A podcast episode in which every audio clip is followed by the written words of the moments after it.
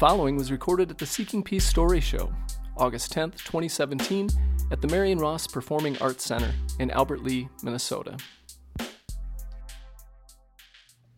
David Larson's favorite pastime is learning how to be a better dad to his two daughters. he is an enthusiast for peace, harmony, and healing of body, mind, and soul. You may have seen David on the golf courses of Albert Lea, on stage with Minnesota Festival Theater or Albert Lea Community Theater, or walking off calories around Fountain Lake. He is currently trying to keep a bonsai tree alive in his office and chows down blueberries whenever possible. Married to Carol and joyful to be alive, David is eager to see the light in new and old friends alike. Allowing Peace by David Larson.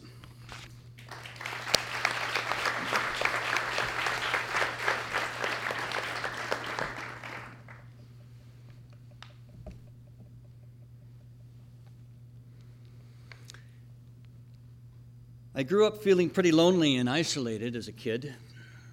My parents were somewhat uncomfortable with life. They were both guarded and quiet themselves, and I seldom witnessed a discussion about more than what time we were leaving for church or that the kitchen sink was clogged again. They seemed challenged about how to talk to each other, how to connect, how to rest into life. Consequently, we were not very close. I grew up not quite knowing how to talk to people, how to have fun in life, how to feel good. I did not know how to make friends, what to chat about over pizza, or what do girls want to talk about on a date anyway. Not fitting in is a terrible feeling. In high school, I took a psychology course with this what seemed like a wacko psychology teacher. She sat on her desk and swung her feet as she told us about personality disordered patients and what caused people to do crazy things that let, left most of us scratching our heads and wondering, huh? But now that I think about it, aren't almost all teachers of psychology unique, like pole vaulters and spam lovers? That's what I'll do, I concluded. I'll become a psychologist and figure myself out. Psychologists have to learn about communication and relationships and what makes people tick and how to overcome problems. Besides, because of my background in the church, I knew I wanted to help others. It seemed rather rewarding to be able to ease people's emotional pain, to wade through their confusion together when they felt like I did, not knowing where to turn to find direction or how to feel like you belong. Now, that turned out to be one of the best decisions I could have ever made. The studies and classes did turn productive and enlightening.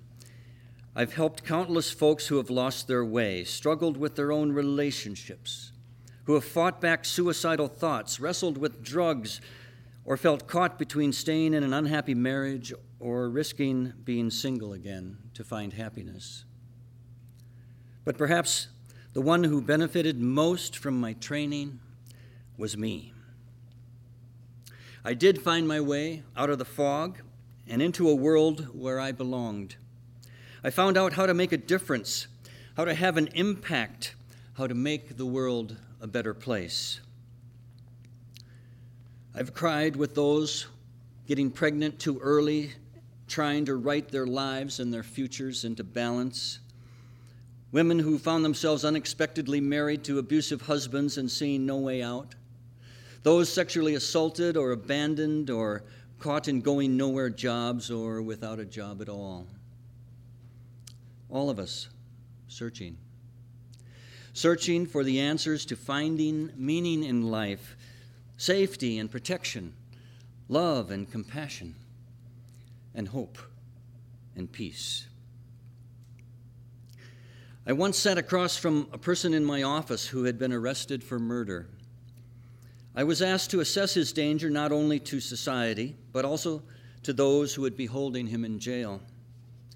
He did not deny participating in the cruelest acts against a human being that could possibly be imagined.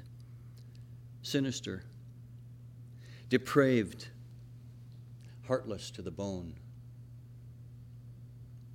The more I met with him, though, the more it became apparent that with the challenges he faced, his broken home, his public embarrassments in school, his neglectful and abusive parents, his poverty, his chemical dependency, his lack of support from caring people.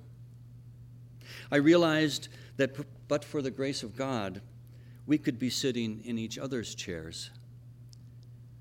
Though his actions were appalling, I understood what drove his despairing soul, and that underneath that rough, protected, isolated exterior was a hurting human being who wanted nothing more than to act differently. A sad soul who was looking for a way out of his misery, but he had no one to show him the way.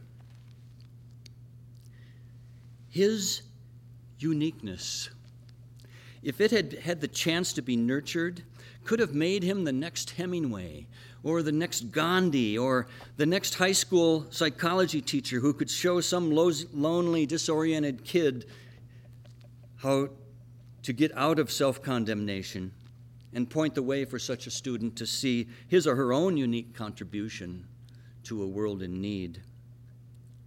I discovered that he and I were perhaps having the most honest conversation of his life and we both felt the blending of our hearts. We were one. In the absence of judgment, we understood each other. It was in those precious moments in my office together that we experienced a union of lost souls, an equality of value, and a connection that is rarely experienced between two human beings. It seems so easy to judge others these days, to find something wrong with those who are different from ourselves. Now I see those who are different as gifts.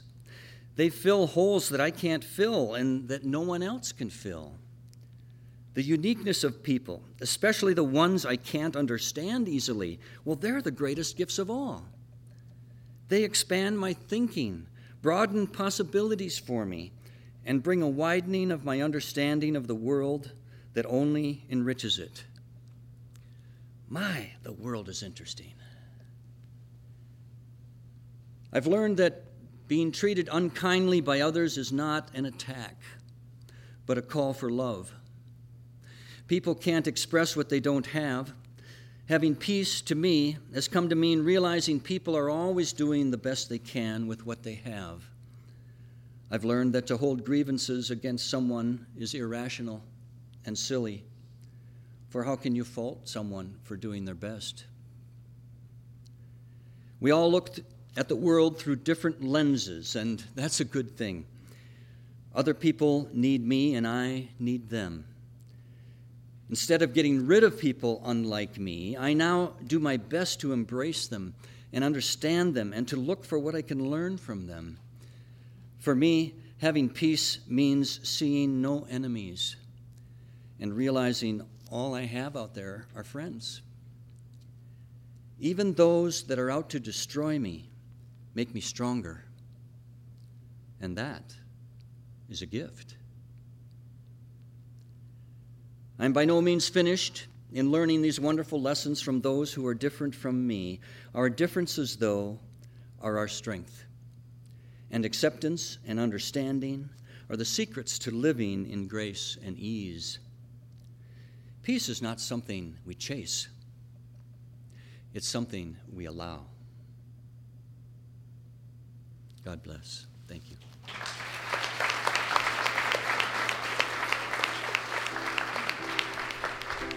The Seeking Peace Story Show is produced by Riley Worth and me, Jeremy Corey Greenis. To hear more, check out our Facebook page and the Story Show podcast. Our intro and outro music was composed by Jasper Corey Flatto.